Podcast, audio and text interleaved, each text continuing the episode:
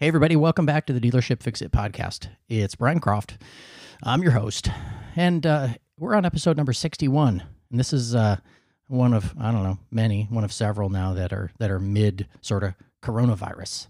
Um, why does that matter? Obviously, we just it's everything's a little wacky right now. So um, today, um, I invited on an old friend of mine from uh, National Power Sport Auctions (N P A). You know them; they're nationwide.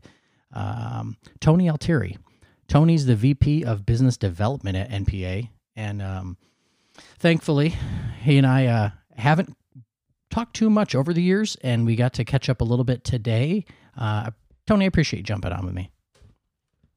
Oh, no worries, man. I appreciate the invite. I've uh, you know kind of followed it from afar and seen uh, you kind of build this thing out, so it's, I, I feel very honored to be here. Well, cool. I had you know I've had. Uh, Your uh, your dealer guy, I don't know what his role is. Is he a director these days? Mike Murray, my old friend over there, on at Mike. least once.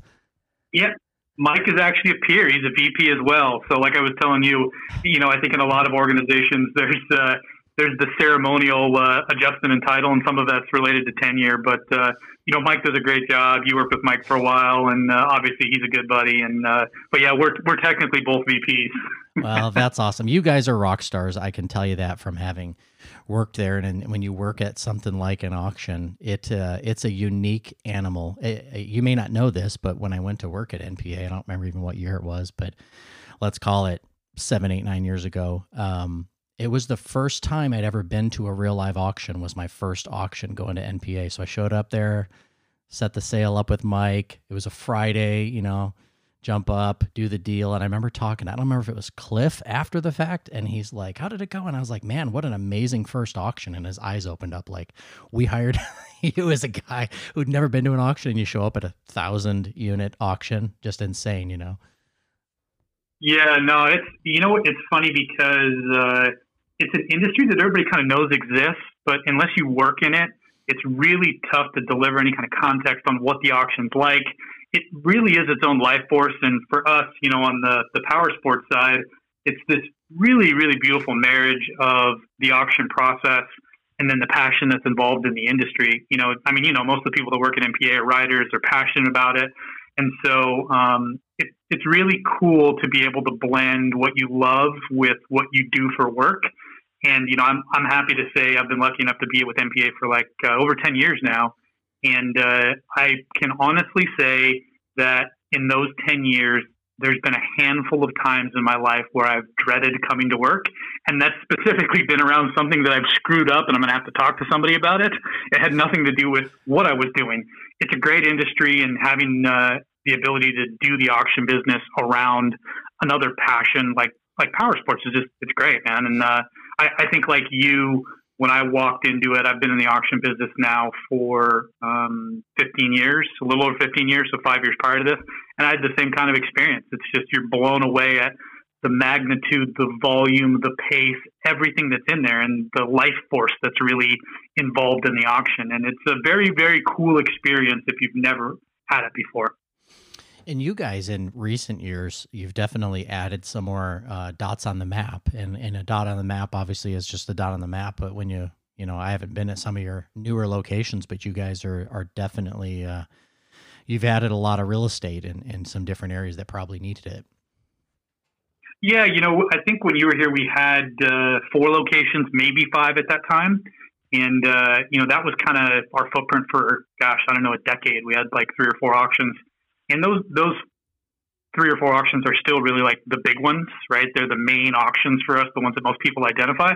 But you're right, we've added over here in the last, gosh, four or five years, we've probably added uh, upwards of ten facilities now all together. So six, added six, ten together. And we're opening up a couple more. And uh, we just think that even though the industry hasn't had a massive growth spurt, right? Like we're not selling a ton more new and used vehicles out there. Uh, any dealer can tell you that. We think that trying to make the business somewhat convenient and uh, some regionalization as we've grown, I think, uh, has just kind of been born out of it. And uh, every one of those locations kind of has, um, even though it has the same N P A brand, right? We're trying to create that um, experience where you walk in the door and it feels the same regardless of where you are. But I think the other thing that's come out of that is each one of those facilities, because of the people, has taken on a very local flavor and become really part of the community. So it's been cool to watch it grow. We've grown tremendously since, uh, you know, we've become part of the, po- the Copart auction group. So that's obviously helped a lot and, and been able to expedite our process of growth. But, um, you know, every one of those spots is people, every one of those spots is bikes. And uh, we're just glad that we're continuing to grow, even with, you know, everything that's going on that's crazy right now in the world. Yeah. And, you know, that was part of what um, had me reach out to you and kind of check in and see how you're doing, because we haven't talked in so long, but uh, was you had put out a video um, relative, and now it feels like it's been a month ago, but maybe I don't know how long ago it was without pulling it back up. But you had a video that put out kind of the, a little bit of a State of the Union deal. And I was like, man, good job. That was a, that was a really good video to me, I think, of my intake on the information that you shared. And, you know, if it's valuable, yes. But I also, I always think from the dealer's perspectives, you know, because that's obviously, you know, who I live and breathe, even though I haven't been in one in, uh, since the Corona stuff happened. Um, but it was, a, it was a great video, and you shared a lot of insights on either trends or kind of directions things are headed. Yeah, you know, it's, uh, we started doing them, gosh, I want to say we've had five or six videos now. So, you know, again, we were doing, we did them on a weekly frequency. And I remember when we were sitting around talking about it when this thing kind of happened, um, it was it was really born out of the fact that we were trying to figure out how we could communicate to our employees effectively, right? We've got all these locations. We got all these people. We have different things happening in different locations. How could we get a unified message out to everybody so everyone would understand kind of where we are, what the plan is, um, and how we're moving forward? And as we were developing that, that message internally to all the, the folks at N P A, you know, Ryan Keefe, who's our marketing uh, V P, had a great idea. He's like, you know what? We should do the same thing for the industry. We should put out weekly videos and update everyone on kind of what's happening in the marketplace and, you know, what's happening in the industry and maybe some of the macro things that are impacting us. And, you know, Jim and me and him were all like, that's a great idea. Let's do it. Who's going to do it? And they both kind of looked at me and I was like, okay, I'll do it. so, uh, so yeah, it really, that's where it came out of, is just the fact that, you know, when coronavirus happened, all of our timeframes, and I think this is uh, something that happens whenever there's crisis, is, is the timeframes kind of slow down. So instead of thinking of things in kind of months and weeks, you start thinking of things in days and hours and even moments. And so we felt like having some kind of weekly update where we, we could recap the previous week and then look ahead at, you know, hey, this is what we think is going to happen. Um, we thought that would be great. So then when we were thinking of, well, how do we do that? What's the most appropriate way? Well, we could send emails, but, you know, people are inundated with emails. Um, you know, maybe we could uh, post something on our website.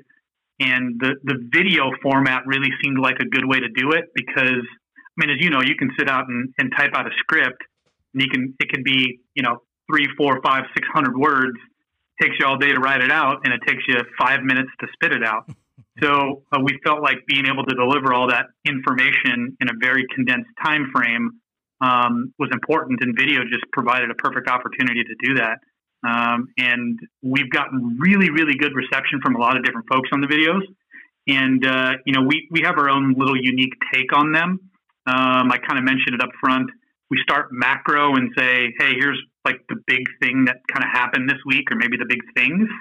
Um, and we try to choose things that we think relate back to, you know, dealers and their businesses, not only what's happened at an M P A, um, but, you know, things like, like uh, unemployment and things like uh, the small business program, things that, you know, guys in our industry, dealerships are really concerned with. Um, we start there and then we boil it down to the industry level and talk about things like that the M I C is doing, or that O E Ms are doing, or how the, the market, the stock market's reacting to O E Ms and to our industry, to help frame what's happening at the auction. And the, the auction piece is really a good barometer for what's happening at retail and in the industry, because obviously when our prices are way down and uh, we can't sell anything and there's nobody showing up, there's a great indication that, hey, there's probably not very much happening at retail. And uh, when we see things like we've seen over the last couple of weeks where, uh, you know, when the virus kind of hit and everything started to go into lockdown, um, you know, obviously on our side with all of that uncertainty, we saw prices plummet, we saw attendance drop, and we weren't really sure what was going to happen. But as things kind of, I guess, hit rock bottom and folks started to realize like, hey, there's life kind of out that's going to exist beyond this. And I've got to figure out what my path forward is. I think some of that optimism started to find its way back into uh, the dealerships and then obviously into the auction lanes. And we've just seen this massive spike in demand and interest uh, and sell through and pricing and everything. So uh, thankfully it's, it's worked out, but um, you know, our goal with all of this was always just to, to be dealer centric and provide people with a snapshot view of what's happening. And Um, my hope is is that whether uh, you know you're a dealer who's been in the business for thirty-five years, or you're an investment banker trying to figure out if you want to um, invest in Harley Davidson stock, uh, or you're just somebody that rides and is curious what's happening, that you know you can click on the video and get you know ninety seconds to three minutes worth of data and walk away and go, okay, I got a pretty good understanding of where things are right now and kind of where they're headed. And that digestibility, I think, is what maybe makes the videos fairly popular. Is they're quick, they're concise, and I can get a, a nice big bite of something, and it's not going to occupy a ton of my time.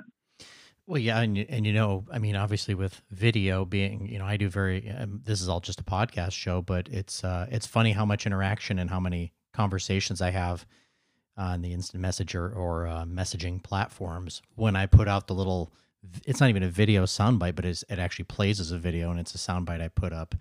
I just look through and try to grab uh, something that feels like is representative of the conversation we had after the, after it's done. And it's funny how much interaction I get from those. So I know, and you know, obviously, that that's a method of, of communication that people want, you know, versus like you're saying, like, here is all the auction data. Like, here is a ten page document. Like, yeah, okay, yeah, guys, guys yeah. might, for research purposes, might jump in and dig through it. But nobody's got time or wants to. I say they don't have time. They probably have more time now than ever to do this sort of thing, but they don't want to. That's not the way they like to ingest that information. And and you're, I think you're right. I think about when you can listen and and make, okay, so I've got that level of perspective. I can make certain uh, certain assumptions and make certain plans based on it. And the and the perspective of those individuals is also varied. So I always liked when. Um, You know, when I was at the auction talking to whoever, if it's, you know, if it's Jim or Devin or, or Cliff or, you know, any of you guys, uh, was always really interesting because you guys, you know, I saw it from my level, and then to, to, to listen to some of the points you guys had as a front of mind, it was always interesting. So, um, we're, um, what's, uh, kind of what's, you know, here we are, today's the, what's today, thirteenth, thirteenth of May. Yeah. Um, fourteenth, fourteenth of May. We'll see. It's a day in May. Exactly. So it's the fourteenth. Uh, but um, what uh, what's kind of the State of the Union or most recent one? Like, what sort of trends you see in there? Yeah, you know, I mean, for lack of sounding like a brokered record for anybody that's seen the videos the last few weeks, um, it, it's been pretty unbelievable. We've had uh, two sales this week um, so far. We have one more on Friday, but uh, we had a sale in uh, Philadelphia, and then one in Madison, Wisconsin. And both of them were just, again, I, for lack of a better term, they were just off the charts. Uh, you know, the sell-through to me is the thing that is most telling. Uh, I've mentioned it, I think, a couple times in the videos, and you, you probably remember from your auction days, but it's like a really good auction in springtime because spring's kind of the peak.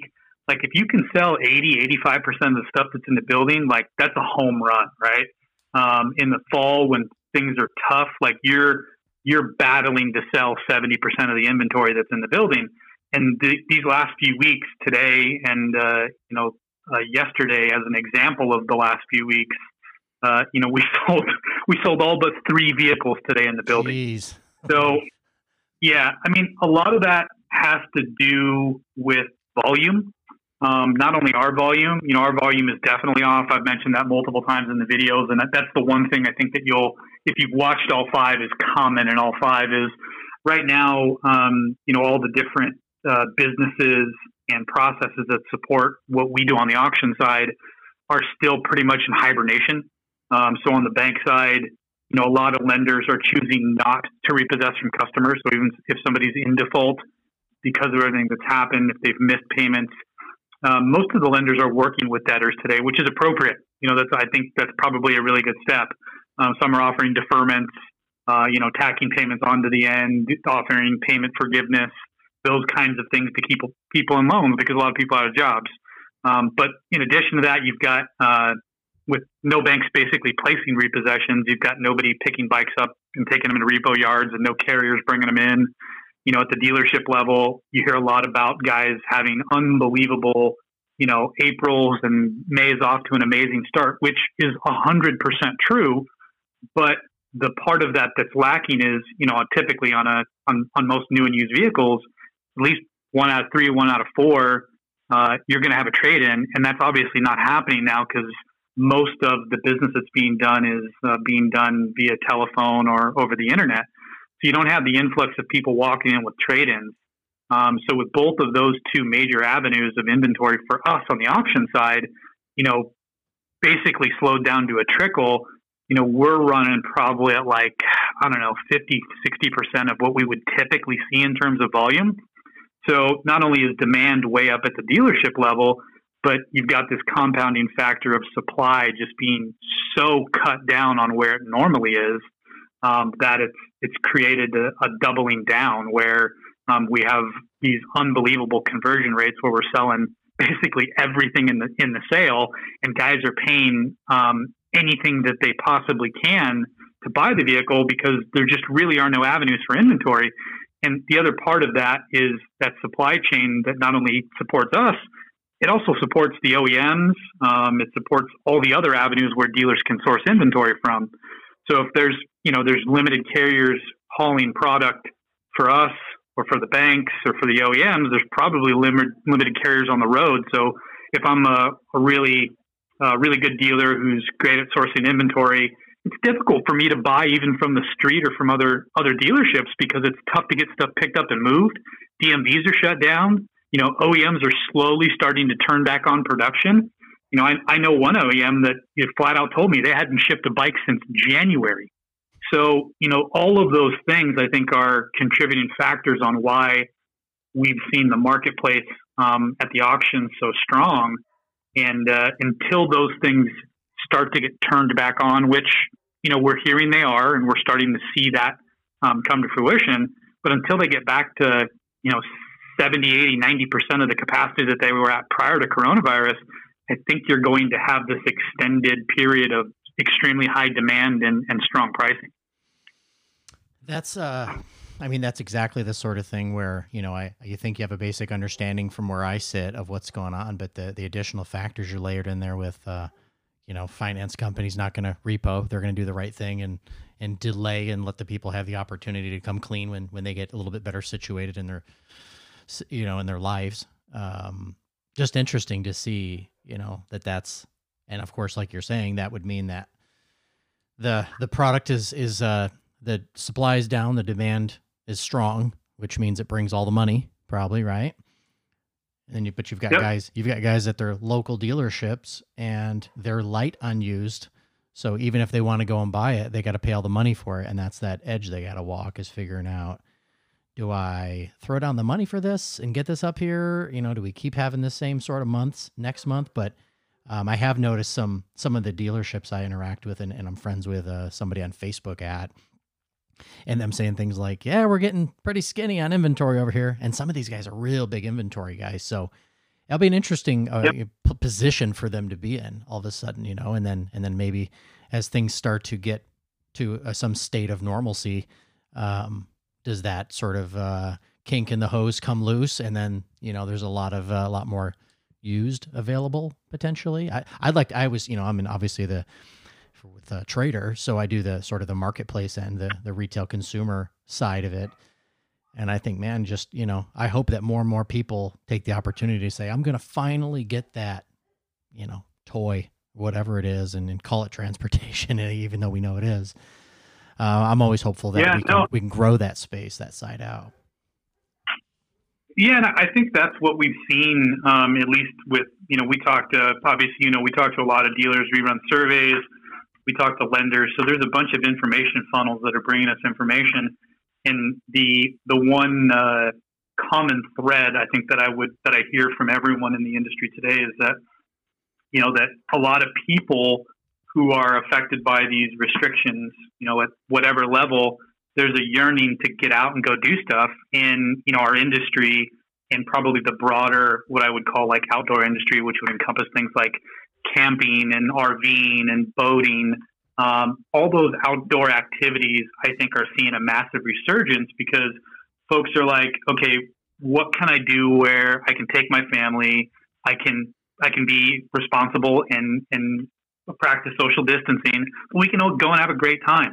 I've got extra money, right? You've got a bunch of people who um, receive stimulus money. So, you know, if you're a guy who's got a wife and uh, two kids, I mean, you're upwards of, you know, three thousand bucks, four thousand dollars in your pocket. And if you haven't been too adversely affected, what I mean by that is you've got a job and you're at home with your kids, got extra money. Um, maybe I go down and buy something that we can all do. Maybe I buy a Razor or a Maverick. Maybe I go get a bike and my wife and I hop on the back. Maybe we'll get a camper and I take the family out. So I think that, you know, all those factors that I mentioned about that are affecting the supply side, I think you've also got something happening on the consumer level where you have people that have idle time on their hands. They're yearning to get out of their houses, and uh, they've got stimulus money in their pockets. And the industry that we're in offers a great outlet to kind of check all those boxes. So I think those uh, those two big things, what's happening in our industry and then the psychology and the, the economics behind what's happening with the consumers, I think is why we've seen just this boom in sales here over the last forty-five days, and why I think um, it's likely to not shift too much. And the only what the only reason why I say likely instead of why it's not going to is the big thing that I don't know is, you know, how much uh, how much unemployment's going to affect things, whether it's going to get way worse or it's going to slow down. And as things open up, people are going to go back to work. Um, you know, those things are are tough to be able to figure out. I mean, you got people in the federal government and, you know, people that work in the Federal Reserve and things like that that are trying to diagnose and prognosticate on what's going to happen, and they don't even know uh, because I think we are in at an unprecedented time. But Um, you know, for, for us in our industry, I think it's a great opportunity, to your point, to introduce people who might have been on the outskirts or on the fence about participating. And the more that we can do from an outreach perspective, and when I say we, um, everybody, you know, we've got a responsibility as N P A, and I think we're we're doing the best that we can. But just as kind of evangelists, people that ride and people that are in the industry, to continue to talk to people and showcase what it really offers, because I think in some sense it is an anecdote to a lot of the, the ailments that we're suffering from a, a, a like a like a society's perspective today. It's not going to cure coronavirus, but it could cure the cabin fever that you've been experiencing over the thirty days, and I think it's offered at a price point that's that's really really digestible and promotes people being with their families and being together and doing those things. And so I realize I'm, you know, I'm like a I'm like a uh, preacher speaking to the choir, but uh, I just think there's a lot of great things that our industry can do. And even though it's a, it's a terrible time for us as a country from a health perspective and an economic perspective, there's always opportunity born out of that. And there's, a, there's abilities to do great things and, and good things. And I think we can do that while supporting our businesses and our industries because of what we do. Well, and exactly, I think what you were talking about is is what at least uh, it marries up to what we've seen on the consumer side of things at Trader. And by Trader, it's R V Trader that I work with, right? Uh, Cycle Trader, A T V Trader, PwC Trader, and Snowmobile Trader. Well, when this all started happening, of course, to me, I'm getting dealers saying, "What are you seeing? What are you seeing?" Well, a dealer that's on with with me and has the marketplace on the back end tool we call Trader Tracks to look at it and analyze what's going on. What are the hottest, you know, uh, clicked ads in the country? What are the hottest clicked ads in my region? Which, where does my inventory fall in the hierarchy of what's getting, getting action?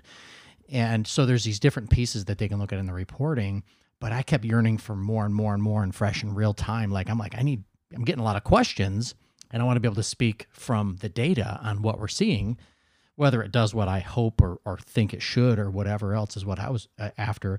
But what we saw was Um, some massive spikes. Like as soon as all the conversation before there was even lockdowns, you started seeing things go up versus prior year, you know, steady, steady, steady growth um, above and beyond what it, the same sort of trend lines uh, in some cases, but some of the stuff just went outrageous. Like I think, um, I forget which one, I think it was on Cycle Trader and one of the other, um, I don't know if it was on R V Trader without looking at the data, but there was a couple of them that we hit all-time ever high levels of uh, um, uh, fresh bodies to the site, as well as searches performed. So to me, it was yeah. like, okay, good. So some of these, you know, is it people who've been out of it, people who are just eager to, to shop and, and get that sort of release on, okay, I'm going to get a new toy. I got time to think about it. I'm actually making the decision when all this wraps up or as soon as possible.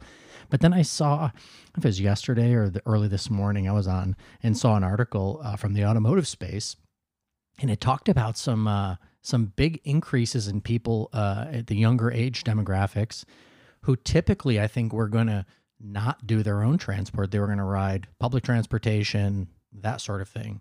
And it talked about a, a survey or study that was done Uh, here recently, where a lot more of them said they're going to be looking at their own transportation. I started thinking, well, there you go, motorcycles. You know, that's a that's the transportation yeah. you need as a young person or or whatever. So I, I you know, I took away some uh, some additional hope based on you know those all showing me that that level of information. Yeah, no, I think there's uh you know this is this thing what it does. Um, you know, whenever you have these big events that happen, I don't care if it's the recession, nine eleven, but anything that kind of, it, it's like slamming a car into a wall where everything just stops and everyone's forced to take evaluation of everything that's going on. And, you know, a lot of those trends that seem like certainties, like that you mentioned, things like Uber and Lyft, where, you know, why would I ever own a car when I can just hop in somebody else's? No one could have ever, ever projected or foreseen what, what happened with coronavirus and how that would impact people's thinking, but it has. And, uh, you know, for us, thankfully, to your points, um, you know, for riding a motorcycle or, you know, hopping in side by side or buying a camper or an R V, those things now become much more attractive to folks. There's value in that because of all of the other things that are restricted and controlled now. And there's this thing here in the United States that, um, you know, that us as, regardless of where your background is or where you live, like um, it's inherent with being American. It's this, it's this yearn for, for personal sovereignty, for freedom. And that's one of the things that makes it difficult to control things like coronavirus in our country, but also is why we tend to bounce back so well whenever there's a major crisis is people, um, people want to be in control of their freedom. They want to do what they think is best. And And that's just kind of who we are in our D N A as, as Americans.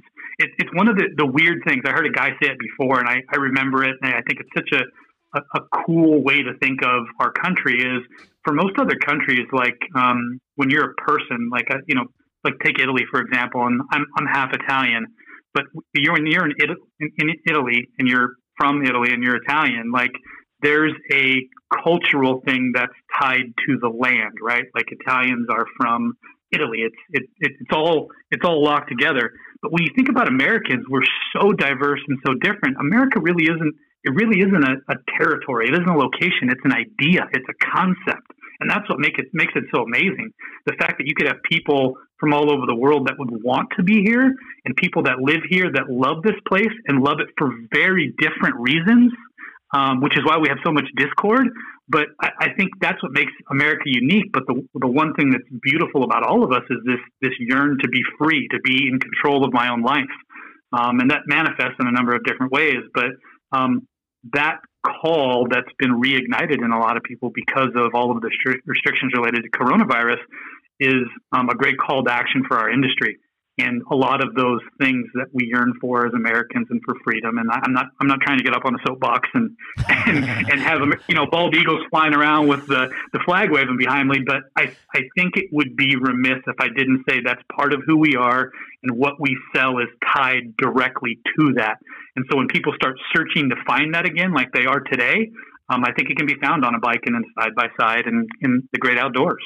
Yeah, I, I well, I completely agree, and I think there's some guys in the industry that I've spoken with here in in, in recent, uh, you know, like at least the recent most recent month, who have said we're going to see some massive increases in what's going on in this business, and and who knows later on, is it like a big bubble and then it, it goes to sort of flat if we get back to a, a state of normalcy, you know, in our, in our minds anyway, um, or is it? Is it, you know, do we have a whole bunch of, um, you know, people now making the decision to experience the sort of freedom that we've always said, you know, this thing that we do, you know, and, and to do with power sports. And again, you know, the anything outdoor, whether it's, like I say, with R V and, and power sports and all the pieces of that, it's, it's definitely, I don't, I don't think, I don't think a reasonable person could, could say that that isn't the case. Yeah, no, I, I agree with you. I think, uh, you know, that opportunity that both you and I have kind of been circling on with this whole thing. And again, I'm, you never, it's difficult to, to look at opportunity when things are difficult, but there's always opportunity that's presented. And what this has done for us is it's shined a light on our industry. And you have a lot of people um, that maybe have never looked this direction before that all of a sudden, because the light's being shined on us, they're like, that seems really interesting. I'd like to find out more about that, or that makes a lot of sense. Or, or even as far as the values and things that are presented in that are, are something I need right now. And so they're voting with their dollars to do so. So I, I think it's up to us to figure out, you know, to your point, is this a, a small blip? Is it something that we experience is just, uh, you know, reciprocal of the, the, uh, the fall that we had in, in March, and it'll go away very quickly? I, I think that really depends a lot on what we do with it as an industry. If we continue to take the spotlight while we have it and, and say, hey, there's a bunch of great things you can do, and we have lenders that are willing to support you and dealers that are there, and it's fun and easy and it's safe, and all of these things maybe uh, that are related to concerns that consumers have, um, I think it could be more long-lasting. Um, but we the, the spotlight could be turned off at any second, so we've got to maximize our time on stage.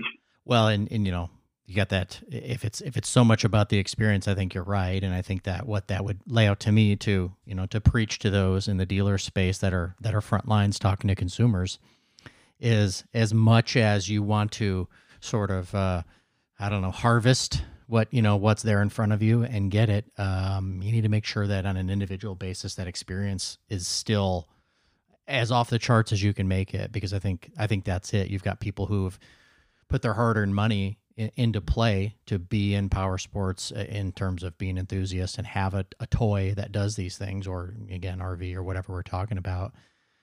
And are they going to be uh, underwhelmed in, in coming months with their next interaction with the dealership? Let's hope not. Let's hope that these, you know, these guys and, and you guys are listening. Let's just hope that, um, you know, you get that first step forward and, and you've, you've crushed it. You got them, you know, getting the experience and the release that they want in to do with these um, realms that they've entered into. And then obviously um, as they come back for parts or for service or these other things, that's step two. We got to make no, sure yeah. really kill it then too.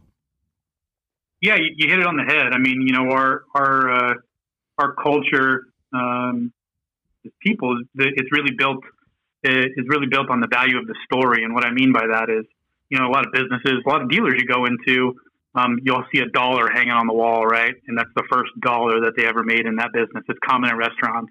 Like I said, I've seen it at dealerships and other small businesses. And the reality is that dollar is still worth a dollar. It's not really worth anything else. But it's the story behind the dollar that makes it so significant. And to your point, what we want is when folks walk into dealerships, or, you know, even when they walk into a place like N P A, we want that story that goes along with the experience to carry forward. So when that person um, rides whatever they're riding, um, they take their side-by-side out in the desert or out in the forest, or, you know, they ride their Harley down the road, or, you know, they, they meet up with their buddies on their Groms, that they talk about those experiences. Those shared experiences and stories are where all the value is in our culture. And they become evangelists of the message for our industry, whether or not they know it. Um, we're really indoctrinating them into our culture, and it's really, really important, to your point, that those experiences be positive, because the story, whether it's negative or positive, is going to be carried forward. And uh, we live in a culture also where negative stories carry a lot more weight. So, you know, that's why things like Google reviews and everything, people tend to gravitate towards the ones that are have one star or two stars.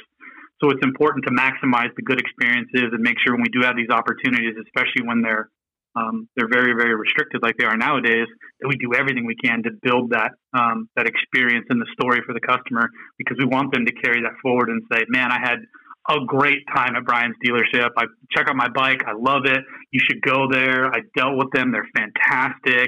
It, you know, it took me, took me thirty minutes. I made a phone call. They met me. They had it all done. Those things hold a lot of weight with, with consumers, and why we see um, so many things that now have gravitated towards, you know, online surveys where it's like, well, let me see what other people say about this business.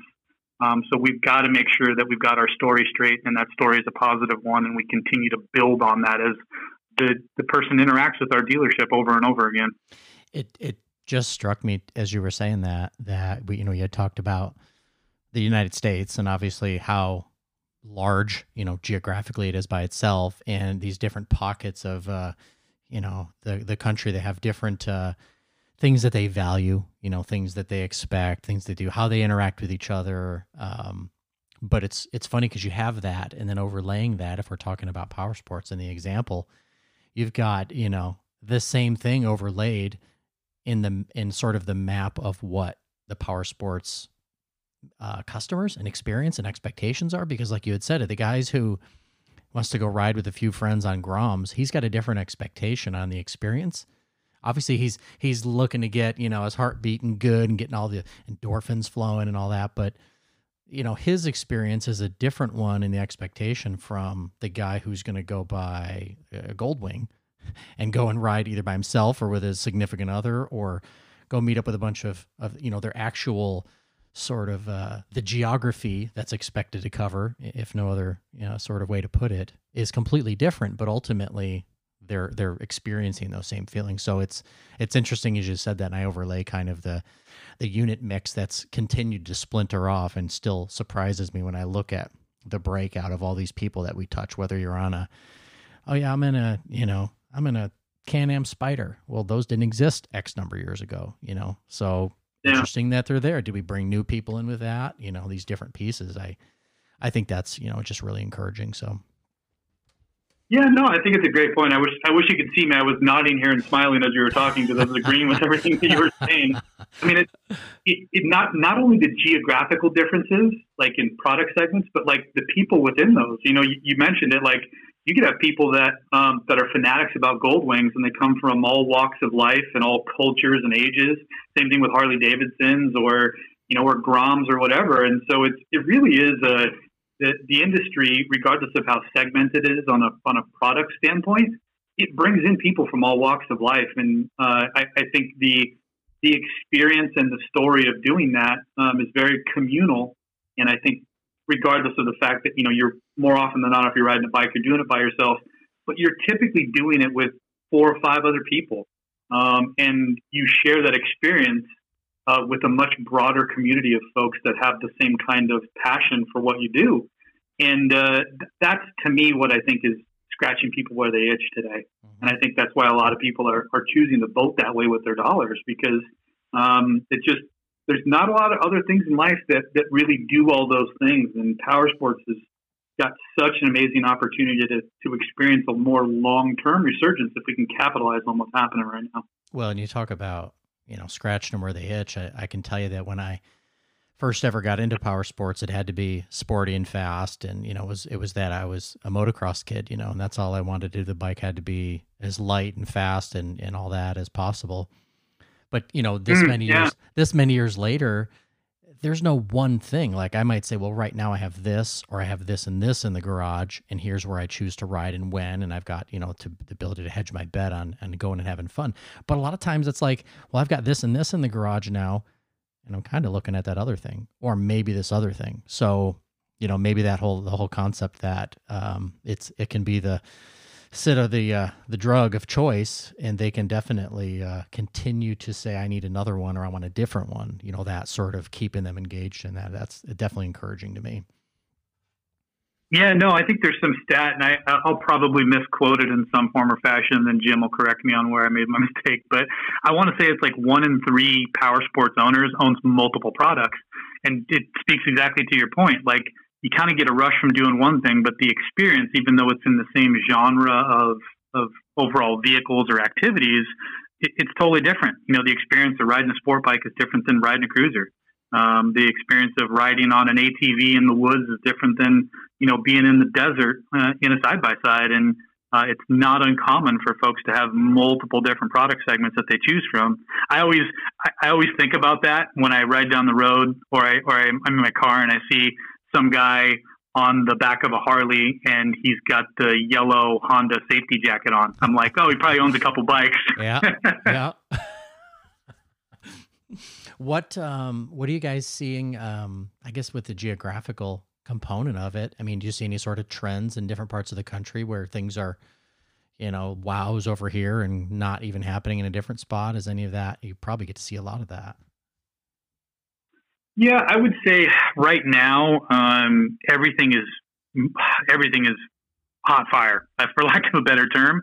But if I was to say, if there was one segment where we probably see more interest, more demand, uh, and folks bidding probably more frequently is in the off-road segments. Uh, and it goes back to all the, the points we've talked about, right? On-road's doing great, and don't get me wrong, it's the, there's there's definitely nothing wrong with anything that's happening in the you know any of the the on-road vehicle segments. But you know, side by sides, A T Vs, dirt bikes right now, especially dirt bikes and side by sides, they're, they're absolute gold. And uh, if we had a thousand side by sides and a thousand dirt bikes, we would sell a thousand. Um, they're they're just on fire right now, and I think a lot of that's just speaks to all the things we've already covered in terms of um, the psychology of the consumer, and then also what's happening from a supply standpoint. Okay. Yeah, it's interesting stuff, and probably ever evolving. It's I've you know heard a lot of the same you know sort of conversations, obviously at the dealer level of where I sit in the country right now with you know with side by sides, and uh, you know we get a lot of like the dual sport and adventure segment is strong. You get the touring segment on on street bikes are pretty strong. Cruisers, I don't know necessarily. I don't really hear a lot about it. On, on what consumers are searching for. Used Harleys as always are. I mean, it's been since I've been here and we've had the different data to pull, you know, and look at it. Used Harleys, it's always the number one uh, searched used brand. Yeah. Which that's, you know, I mean, if they have anything other than cruisers, tell me which one it is. I don't know what that would be, right? But, you know, yeah, ever, yeah. kind of ever evolving, and it's and it's always neat just as the units uh, that the manufacturers put out and what they are and what they are to, to the individuals is, is definitely always something to to keep an eye on. But I won't, um, I won't keep any more. I want to keep these a little on the shorter side. So I appreciate you jumping on. Um, any sort of, uh, you know, last, uh, parting words from your seat? Uh, no, again, thanks for having me, dude. And I appreciate it. Uh, you know, I, I tend to be long winded, so I apologize for that to you and your audience. I guess I can't say in advance, but in retrospect, uh, but, uh, yeah, man, it's been great. And, uh, you know, love having a conversation. I think if anybody, Um, is looking for more information, it's something that I put in the videos. Um, go out, find the videos. That email goes directly to myself and three or four other people. It's client request at n p auctions dot com. But if you have questions, you want to know more about what's happening, you know, kind of like we did here today, you just want to have a conversation about, um, you know, where things are heading, or talk about maybe uncertainty at, you know, the dealership level or the regional level. And we'll do our best to tell you kind of what we see from the thirty thousand foot viewpoint. And uh, I think we want to be uh, we want to be there to help the dealers. That's always been our goal, and I don't think we'll ever deviate at that. But um, cool. and I hope in some small way this continues to do that. Well, cool. Do um, now, like for the videos and those th sort of things you're putting out, uh, is it best for a dealer who hears this and says, "Oh, I haven't seen the video"? Is it best for them to go to like your Facebook page, or do you find you on LinkedIn, or where's the best spot for them? Yeah, so they're all hosted on YouTube. Um, so if you go to YouTube, n p auctions dot com has a YouTube page. Okay. Uh, just type in National Power Sport Auctions. They can get them there. But I mean, you know, all the publications have been great. So every time we publish them out, it's typically one of the top stories on Dealer News, M P M, P S B, uh, Motorcycle Business, uh, Power Sports Finance. They do a good job of promoting the videos. LinkedIn's another great resource. I see it reposted a bunch of times on there. Uh, but yeah, I would say my suggestion would be go to YouTube, type in National Power Sport Auctions. You'll find all four, five, six of these things that we've done. Um, or just, you know, go to any one of the publication sites and you'll find a connection there, P S B, M P N, or Dealer News. Cool. Well, let's not make it another seven, eight, nine years till we catch up again. Yeah, for sure, man. Hopefully I didn't butcher it too bad and you no. invite me back one of these days. No, you did great. I appreciate the conversation. Thanks. Yeah, for sure, Brian. Take, take it easy, man. Thanks again.